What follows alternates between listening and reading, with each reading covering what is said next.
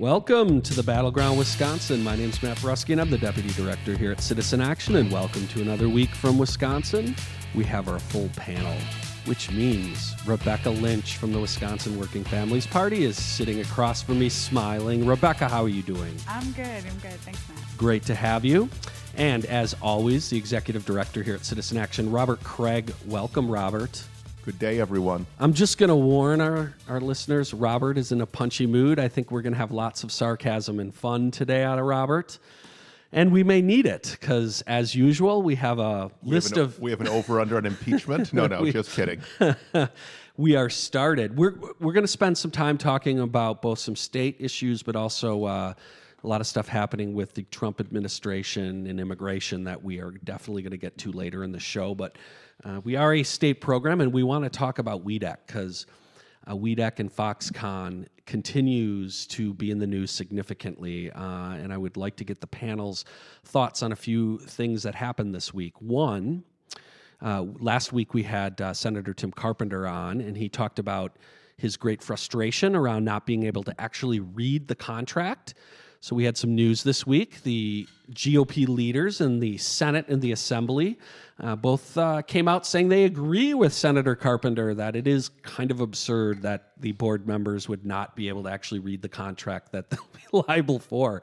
But, anyways, um, they're doing this, however, in an effort to say maybe try to catch the senator and say that somehow uh, he just wants to try to get use this as a public PR stunt. So interested to get the panel's thoughts on that. The other big news is uh, the Democrats uh, announced this week that Dana Wachs will be replacing Peter Barca on the panel, I believe, uh, as a board member, um, and this I, would like to start actually by talking about this and get your thoughts as to does this signal maybe a much sharper tone on WEDEC, on Foxconn, and potentially also, uh, it's no secret Dana is a gubernatorial candidate that this could become a you know a leading issue uh, in in the gubernatorial election. Uh, Rebecca. Uh, you know, I think it was already going to be a leading issue in the gubernatorial election. Uh, you know, the $3 billion tax giveaway um, to a Taiwanese company in southeast Wisconsin has enraged folks in other parts of our state uh, where we really desperately need investment. Uh, and then for those of us who are, who are near southeast Wisconsin um, or, or elsewhere, we're enraged from another angle, which is why give so much money to a foreign company and not to schools, to our farms, to creating jobs at companies that are currently struggling in Wisconsin, born and bred. So it was definitely already an issue. Uh, but yeah, Dana Wachs is a leading contender for the Democratic nomination for governor. He has been outspoken against Foxconn. Uh, his appointment to this board is very interesting politically. Robert, your thoughts? Well, it's an interesting question for, for Dana, for Representative Wachs because he's also running for governor, and so what he does will be seen in that light, and that could cut a number of different directions. Uh, so that's very interesting. He is a trial lawyer, and I agree with uh, the minority leader, Gordon Hintz, that he's well qualified uh, to look at the contract, if in fact he is allowed to look at the contract. Well, you went where my ne- my next question was going to be about now that we have this contract that all the Republicans agree ought to be looked at by the board members. Well, in principle, says uh, says Assembly Majority Leader Robin Vos. So I apparently, well, that means not necessarily, I guess. Uh, but this all goes back. We need to like this is just not one little piece of malfeasance. Remember, conservatives are the folks that said that you haven't re- if you hadn't read every word of statutory language in the Affordable Care Act, that you had no right to have an opinion on it, okay? And by the way, like any of the Tea Party folks understood a word they were reading when they read statutory language. That's but, the Robert I was warning Right. you folks about. He's there. but, right? And so they created a semi privatized economic development agency, WEDEC, very early in the Walker administration because it would be more efficient and it would understand the needs of business and job creators, right? And it is, since tw 2011, still according to Audit Bureau reports, the evil Audit Bureau, we can mention that later, uh, it doesn't even uh, require verification that the jobs were actually created. It doesn't even actually re- uh, ask for the right records. And so now apparently the process has been set up. So the conservative movement that thought you had to read every statutory word in the Affordable Care Act thinks that people voting on this thing don't need to read the contract. That these people, these hirelings hired by WEDC, which is run by corporate henchmen like CEO Mark Hogan, are just going to decide for us, right? And the flaw that's been brought up by Senator Carpenter, who's under attack for daring to put in public the public's business, right, is that apparently there's no protection from we from uh, Foxconn uh, just leaving the state and uh, we not being able to claw back any money because it's a foreign corporation. Not just a kind of a problem, but we haven't seen this language. The public hasn't seen it. And this is what they're called good government. So what that tells you is they don't give a darn about good government. They worry about, they care about power. They didn't want the Affordable Care Act because it expanded health care for folks and expanded the freedom to get health care. And they want this because it's a huge corporate tax giveaway. And more than tax giveaway, it's a direct subsidy.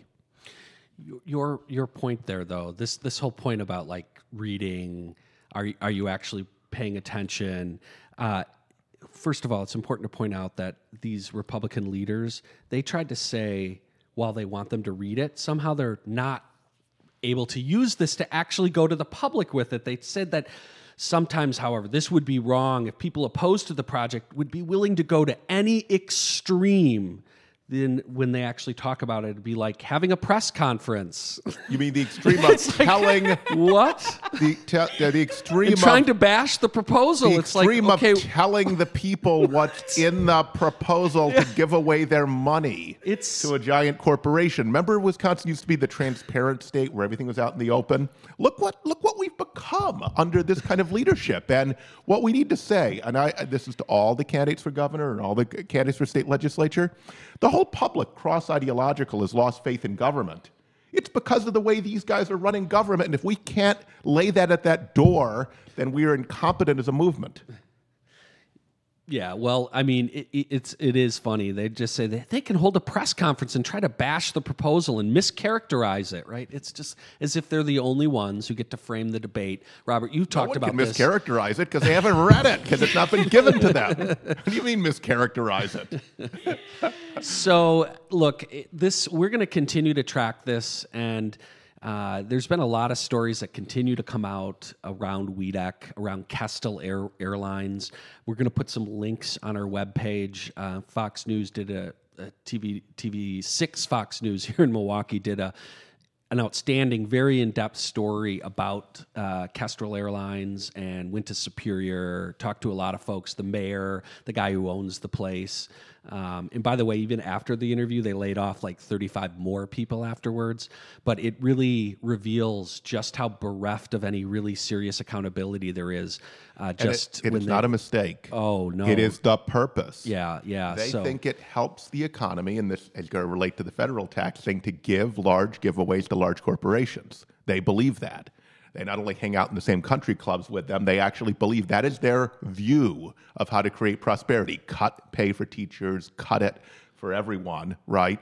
And give the public's money away to large corporations. So, of course, there shouldn't be accountability because that would be unfair. The great job creators know what to do with the money.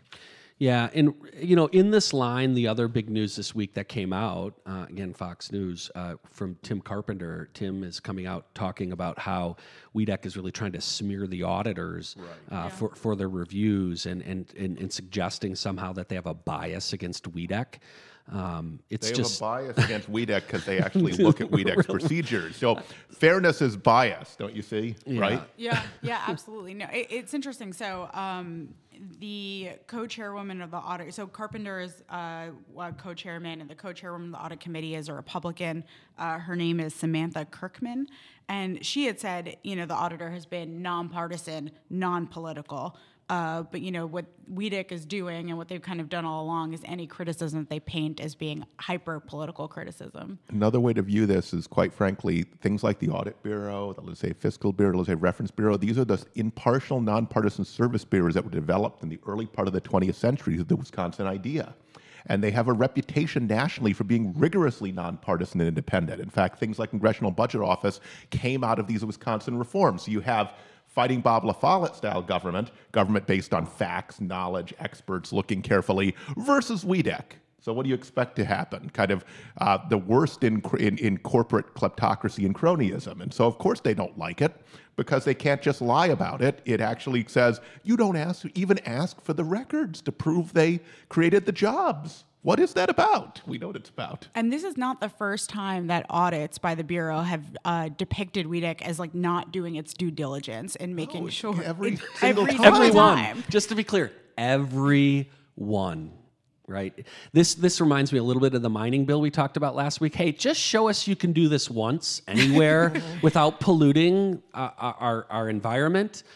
And they can't meet that, right? It's kind of like this way with the audit, but yet the Republicans, these facts just There's been consistently false data, not even requiring proof, right? Giving money away to companies that were essentially had no money or about to go bankrupt or were parts of Ponzi schemes, right? You had the uh, Badger tickets. That was in one of the first audits. In the last audit, you had the $40,000 for chauffeurs. Because the WEDEC leaders like CEO Hogan, they won't be treated seriously if they're not brought around in limousines. That's my guess. And, right? Well, the good folks at WEDC, I believe, are on a foreign trip right now with the governor. But with that, It's we need- great. I mean, they're going to make great, great we Israel need to wrap it up. We need to wrap it up. We could go on and on, and I'm sure we'll have obviously much more about WEDEC, but we got to get out of here after the break. We're going to spend a little bit of time talking more about our state politics and talk a little bit about CAFOs, and we'll talk talk about that after the break.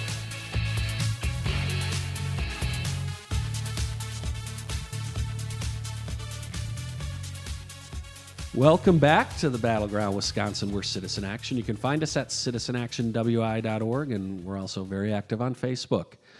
So, we need to talk about another issue that has really come up this week. That, you know, if you live in Milwaukee, Madison, or Beloit, or Racine, or Green Bay, you may not be too familiar with, but we've talked about it uh, and that is the concentrated animal feeding operations, or CAFOs. We've had uh, Jeff Smith, our organizer from Western Wisconsin, on a couple times talking about uh, the extraordinary work that's been done by regular citizens fighting these things.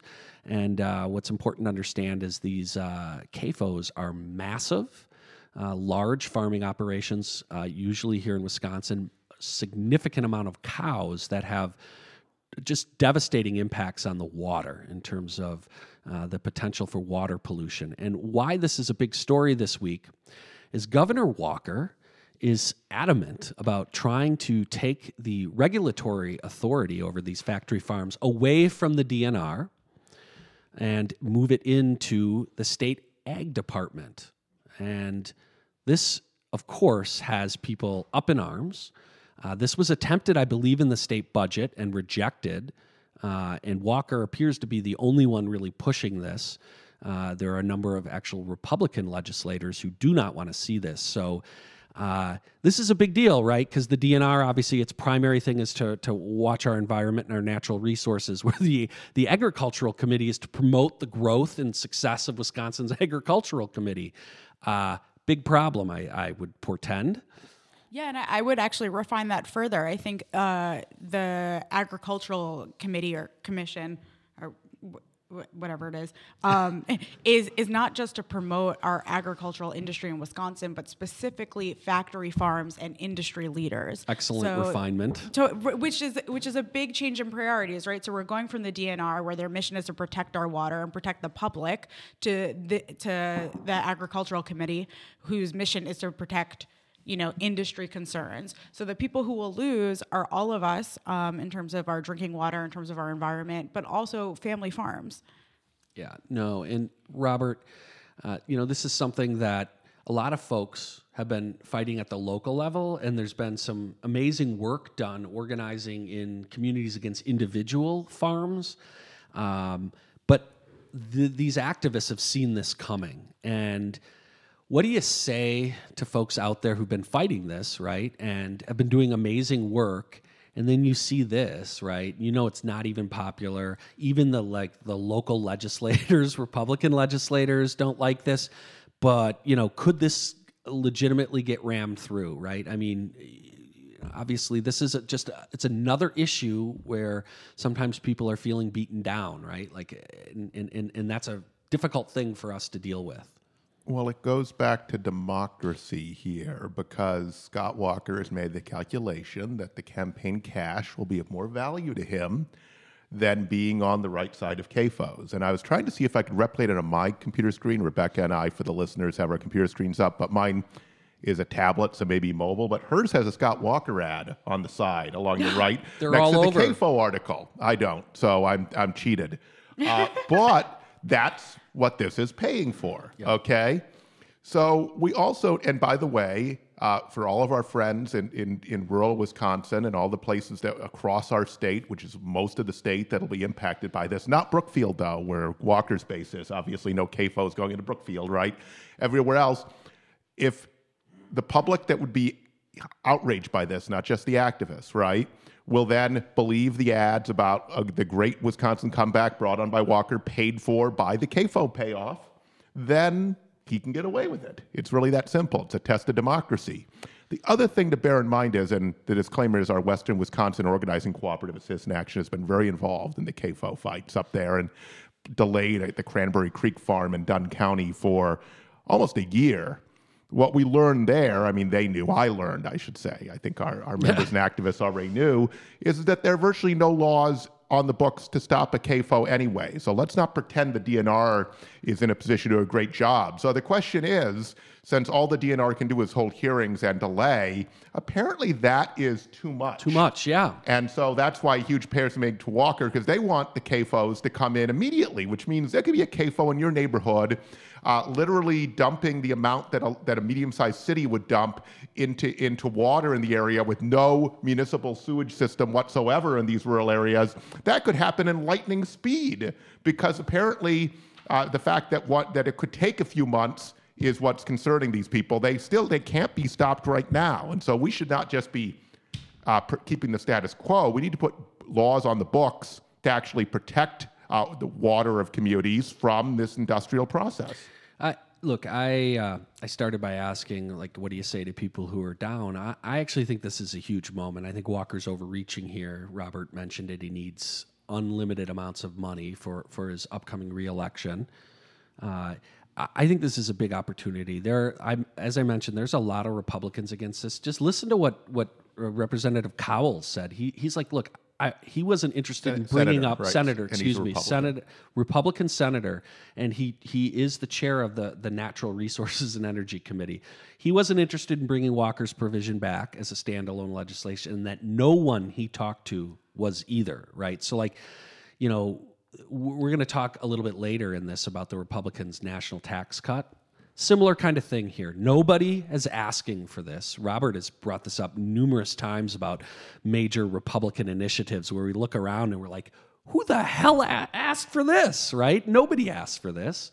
And uh, so, so m- It's just a we need to some- fight It's a handful of somebodies. Yeah, I- uh, and- but none of the nobodies are asking. I, I think people, folks need to contact your state reps right now and make sure this this is an issue. And I think this hopefully could be at least squashed if we could get, you know, more Republicans to come out, you know, vocally against this. But ask them to go further and actually regulate CAFOs and make them prove they're not going to damage, pollute the water and uh, drinking water in areas and destroy the aquifers, et cetera, because they don't have to do that now. So don't just say it's great now. This just makes it even worse. Well, Robert, I'm glad you mentioned that. This is what I was going to say next is I, I really think we need to make this an election issue. This is a dynamite issue. It connects to everything else that everyone's fighting in terms of these big special interests that are trying to, you know, corrupt our democracy. And this doesn't add any economic opportunity to anyone. And so, yeah, w- there ought to be, similar to the mining legislation, something very similar like this, very simple and clear that the public can understand that we can electoralize next year. And the Democrats, like, I think this is a golden opportunity to get out front on, on something that is And I'll- wildly unpopular in areas Democrats need to do better. I will write the ad right now for free for all the consultants that are going to make money in the governor's race, and that is just have uh, have have people turn on their tap water in their house and have poop come out. Ew. Okay? Look, seriously. No, I mean this, this is an issue that I think properly done, right? Like uh, regular people in, in, in cities will get this, but it's a it, it is a dynamite issue. I think uh, folks and all you activists out there, I think we can make this happen. We want to switch a little bit it's not really a federal issue, but it's a national issue, and that's the Affordable Care Act.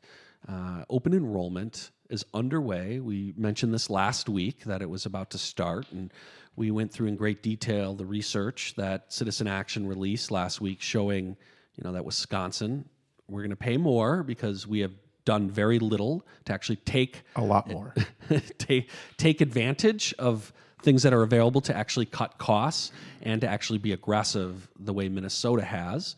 Uh, but nonetheless, open enrollment is here, and it is half the time that we had last cycle. Uh, Ron Kind was also out this week, really publicly going after the administration for sabotage. It's good to see him using that language. We've been certainly talking about sabotage.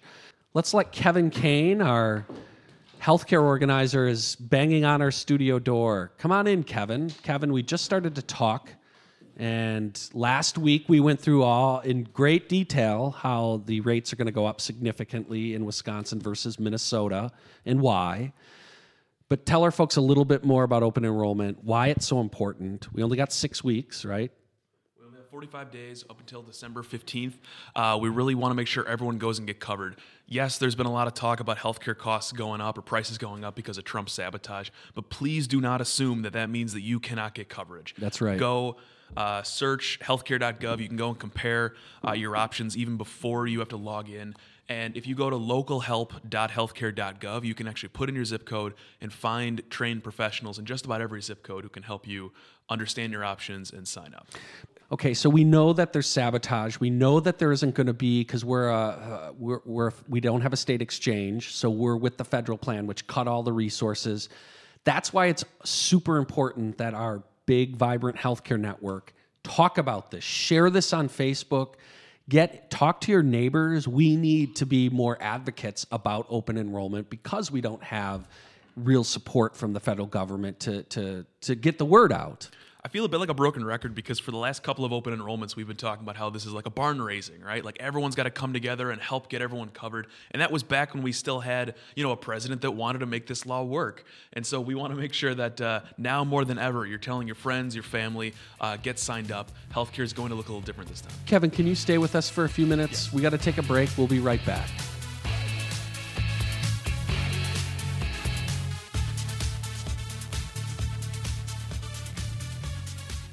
Welcome back to Battleground Wisconsin. We are Citizen Action. You can find us at citizenactionwi.org, and we are joined by Kevin Kane, our healthcare expert here, although obviously Robert knows a thing or two about healthcare. But Kevin, we were talking uh, about open enrollment and encouraging people that because of the sabotage that's been going on at the federal level, and we are a federal exchange state, we don't have all this money for getting out the vote. So folks have got to get involved and really organize their networks and make sure people know that we have six weeks and it's time to get signed up.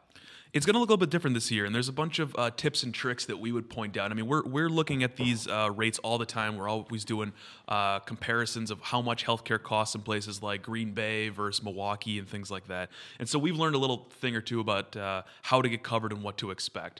And what we're seeing is, like in years past, healthcare costs really depend on where you live. I mean, if you're living in Minneapolis, for example, you're going to pay about half as much as somebody in Green Bay. Uh, it can make a huge difference. So state policy matters for sure. It's not just Trump.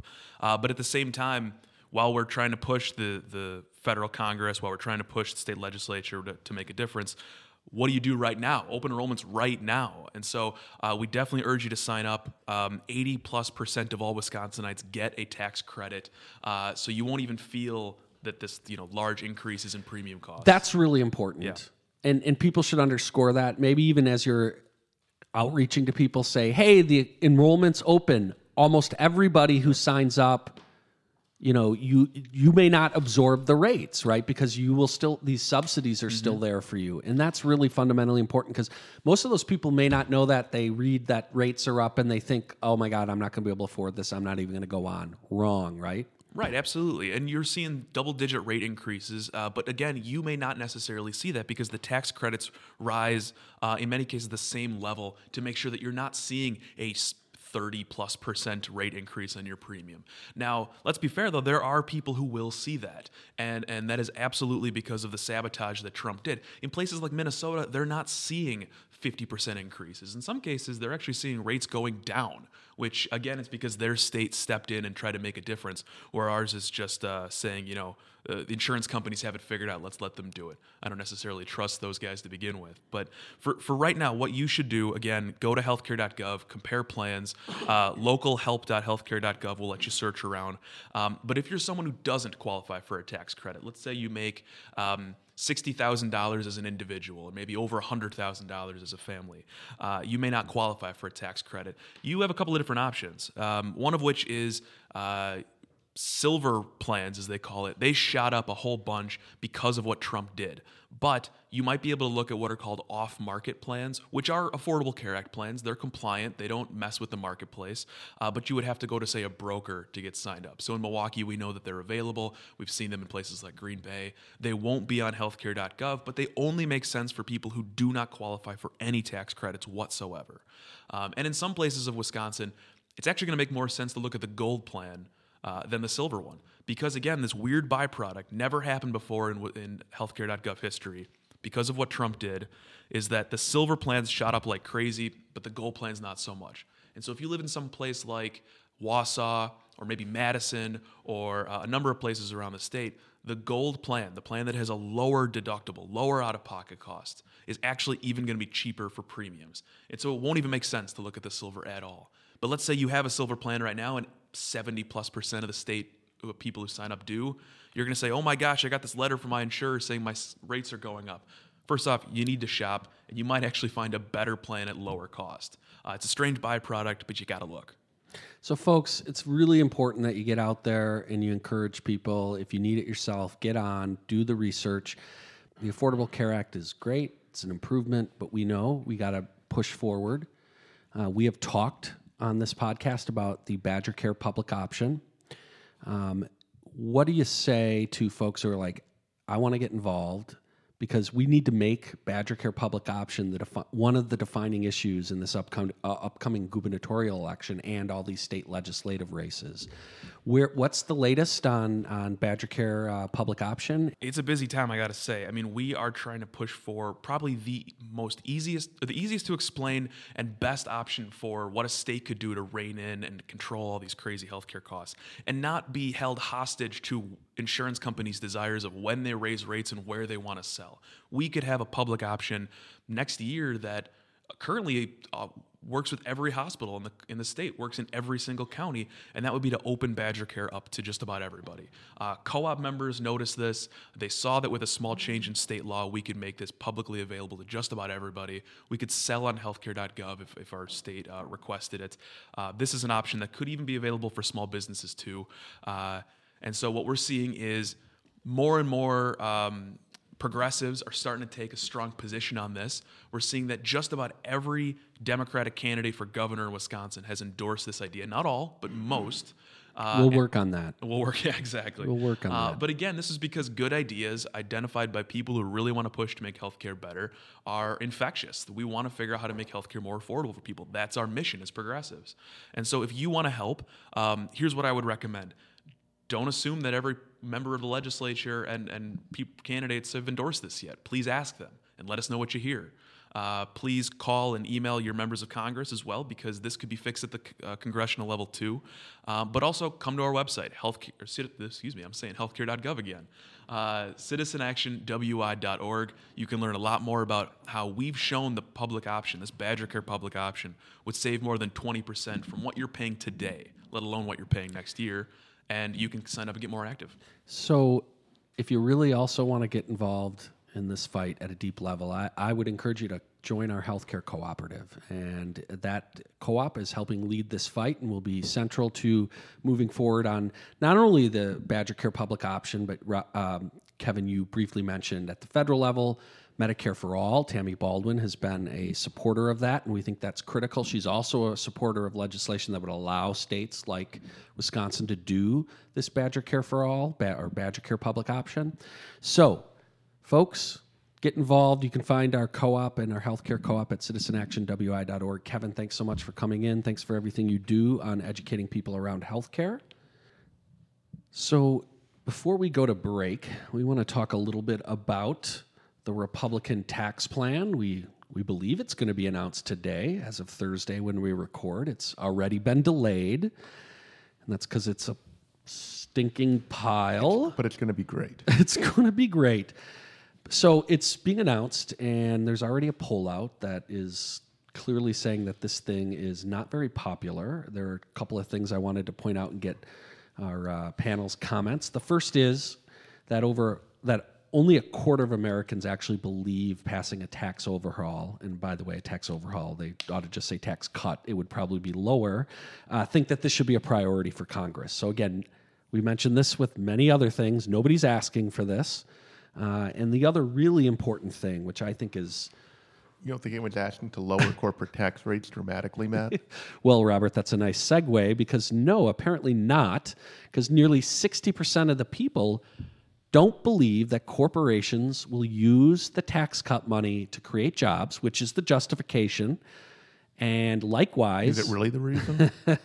so, it, look, this is not popular, and their fundamental argument that tax cuts to the wealthy and corporations will create jobs is not believed by 60% of the American public. well, we live in a democracy, so it won't happen, right? Yes. So we can just end the segment, right? All No? right. Well, with that, no, Rebecca. I, I, I do think that this is um, that that is a remarkable poll because what it shows is that the American public, Democrats, Republicans, Independents, do not support the theory of trickle down economics. And that, while, as Robert sarcastically That's says, so unfair characterization.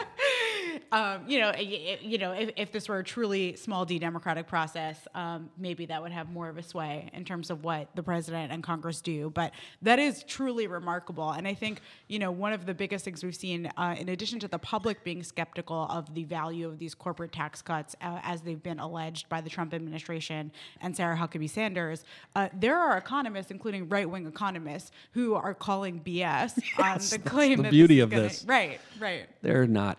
They're telling lies. Uh, yes, Sarah Fake Huckabee news. Sanders is lying. This is breaking news.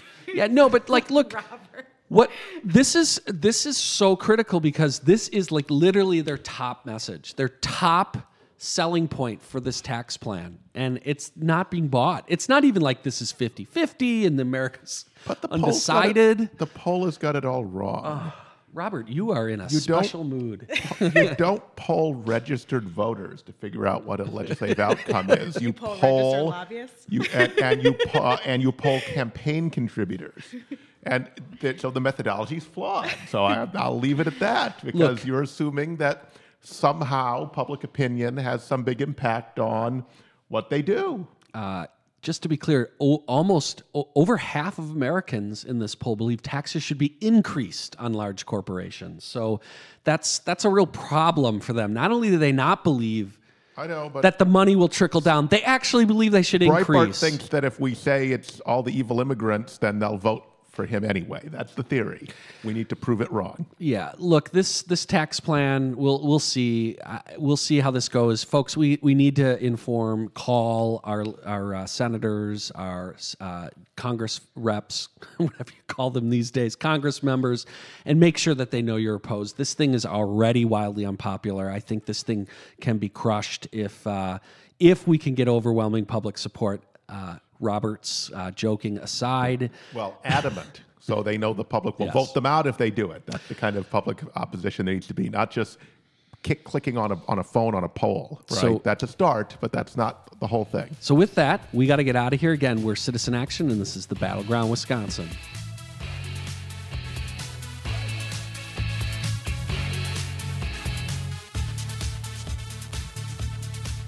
Welcome back to the Battleground, Wisconsin. We are Citizen Action, and you can find us at citizenactionwi.org. We're also very prominent on Facebook.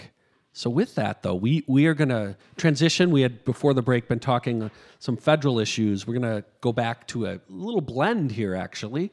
Uh, very important news occurring around sanctuary cities. Uh, we record actually as we're recording. I believe Voces de la Frontera and the Farmers Union and number of groups and activists supporting immigrants are having a press conference at the Capitol where they are laying out their vehement and strong opposition to a state bill that would essentially get rid of the ability to do sanctuary cities, force police and all of our departments, all of our public workers to become ICE agents. It's horrendous.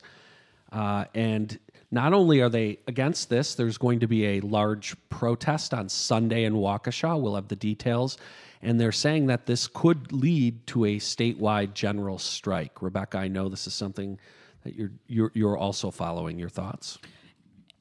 You know, uh, yes, absolutely. And I, I think, um, you know, the topic of immigration, if you will, is one of the defining civil rights and human rights struggles uh, of our era in the United States. And I think what we're seeing right now um, in Madison with AB 190, which is um, the anti uh, immigrant bill, what we're seeing in Waukesha and in Milwaukee, where Waukesha sheriff and Milwaukee's former sheriff applied for the 278G federal program.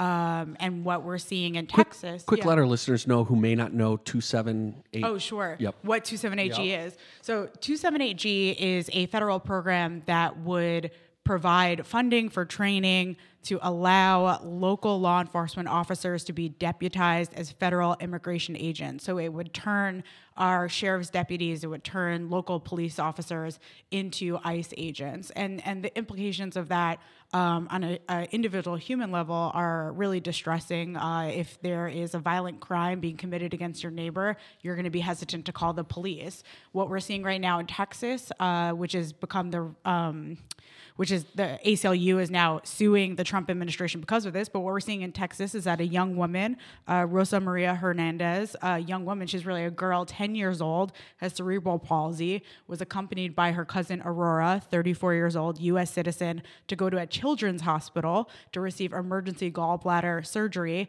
She was, um, she's being illegally detained. She was, you know, pulled over on the way to the hospital. Uh, immigration agents are now out, were outside of her hospital door. They sent her to a detention center against the advice of her doctors that she should be with her parents. Um, so, uh, you know, with AB 190, 278G, um, and all of these policies, what we're really seeing is the machinery of the state being turned into an apparatus that could uh, provide for mass deportations, could provide for um, the dehumanization of like an entire group of people. This is how it starts. And so 278G may seem ex- abstract, but it's not abstract. And so for folks who live in Waukesha or Milwaukee, um, please call your sheriff because what we're hearing um, from, from folks is that November 14th, about two weeks from now, is when uh, we will hear whether or not these municipalities have been awarded uh, this special status. And so we have until then for these sheriffs to withdraw their application. So it's about the impact on individual people's lives, but it's also about the impact of changing the entire machinery of the state to allow for you know deportations and the dehumanization of, of an entire group of people that live amongst us. There's like a deeper evil here that we need to call out. So we need to get beyond the idea that somehow your rights, your fundamental rights, are dependent upon, you know, a legal status granted you by very imperfect government at a given time. We need to In remember, birth. In birth. right? We got to remember that that uh, a lot of people who are here now they did not come here legally, and we we have this some myth that somehow it was all legal. Every white person who came, as we define white. Uh, the Dred Scott decision, which legalized slavery, said that African Americans weren't included in the Constitution and there was no right they had that we need to respect, right? And what do we think we happened in the 1930s? It was about deciding that some people didn't deserve human rights, okay? And we know the consequences. So our whole economy was rigged in a way that eliminated opportunity for people in neighboring countries in, in the whole Western Hemisphere, and which actually advantaged companies that would hire less expensive labor to try to exploit people for people who came here. And then people were here and their families were here, right? So, of course, you're going to want to move the rest of the family, right? These are fundamental human rights. I am telling you, you average Tea Party Trump supporter who wants to scream about the immigrants, that if you were happened to be born Mexican and there was only economic opportunity on, you, on the other side of the border, or most of your family's on the other side of the border, you would have come and people would have hired you, okay? And it's all established. These are people who are here and who are part of our community, okay? So to set up this kind of security apparatus that they're setting up and terrorize people, terrorize 10 year old children with cerebral palsy when they're getting a needed surgical procedure, and to try to forcibly remove them from their families? I mean, really? This is there's you have some right to do that because there's a law in the books, right? Anything uh, I don't hear the right uh, uh, respecting any law that they think is unjust. Why do they think this is just? And why is it that the far right in this country has prevented us from having any reasonable immigration reform that would create a reasonable path to citizenship for everyone who is here and contributing to our society? It is absolutely outrageous. And I truly believe I'm glad that you you know drew some historic um, corollaries because I, I truly believe that we are in one of those moments right now. And I think you know for many of us when we read about um, the horrible scourge of slavery in this country, we read about Jim Crow. Uh, and and and we also read about the people who fought against them, the freedom riders, civil rights activists, the Underground Railroad. We would like to imagine were we living in those times, we would be one of those people. And this is one of those moments. And so, you know, every day, um, if you can call the sheriff, if you can go to these community meetings, Voces de la Frontera is one of the groups. Citizen Action's also been very involved. Um, there are protests against Governor Walker this weekend, but you know, every day we need to do what everything we can to rage against turning the machinery of the state into a deportation force. And I'm glad you brought up the Underground Railroad because uh, I'm reading Eric Foner's excellent book on it right now, uh, which I recommend. You know, would you have been on the side of you're violating the law? There's a Fugitive Slave Act or there's the original act before 1850 that uh, that allowed slaveholders to come into free territory and apprehend people, including a whole lot of free blacks, where there was no process whatsoever. They were just announced they were slaves and they were dragged back into slavery when they were free, right? So would you have been on the side of, and this is what the right is saying, oh, it's the law. You can't violate the law. They can't escape out of slavery. They're violating the law. Because that's what we're hearing right now from the right, that that's an ethical system is conservatism really, modern conservatism in America, really an ethical philosophy at all? I, I leave that as a question to our listeners. So I want to challenge our listeners if you are in anywhere near southeastern Wisconsin on Sunday, that's the Sunday, November 5th. Unfortunately, if you're listening to this on uh, 1510, it will have already occurred at 1 p.m. But if you're listening to our, our show as a podcast, it is at 2001 South Prairie Ave in Waukesha. I really want to encourage people to get out there again this Sunday, November 5th, 1 p.m., 2001 South Prairie Ave. Uh, and and this will be the protest. And and uh, we want folks to, if you can't make it, please uh, find out more about this. This is going to be a developing situation. And again, uh, this this this is all occurring in this broader context at the federal level that's happened you know, since Trump, but certainly a lot of this was before Trump, right? But Trump has certainly started to move this state in the in the way that you're talking about. There's been more that's been going on in this broader context federally as it relates to immigration, Rebecca, that I wanted you to update our listeners on. Sure. Just uh, one quick thing that I wanted to talk about is, you know, we saw a really um, you know, outrageous and horrific terrorist attack in New York, actually just a couple blocks from my former office. And, uh, you know, what we saw from the president uh, after that was very different than what we saw from our former President Bush after September 11th, and is like, wildly different from what we saw from President Trump just a couple weeks ago after the Las Vegas shooting. So, after the Las Vegas shooting, the message from the White House was now's not a time to talk about politics or policy. We need to come together as a country immediately after the attack in New York, President Trump is like, "We've got to talk about immigration policy. I'm ending this program. I, you know, just really outrageous. I'm sending this person. This guy should get the death penalty yeah. right away. Like it was just, yeah, yeah, Attacking the federal court system is not being yeah. a good system, which is what we've seen him do. Um, it's so different. Um, and and again, you know, it, it, I'm no fan of former President George W. Bush, but you know, after uh, September 11th, there was a call to come together as a country, um, not vilify one another, to mourn, and that's just like not something we're seeing, um, which is outrageous on so many levels. But particularly because Trump is a New Yorker. But Well, we had we had talked actually, Rebecca, many podcasts ago uh, about George W. Bush, right? In in the Republican Party and his vision of the Republican Party back in 2000 or 1999, it included immigrants. It included an actual plan to try to bring Latinos into the Republican Party.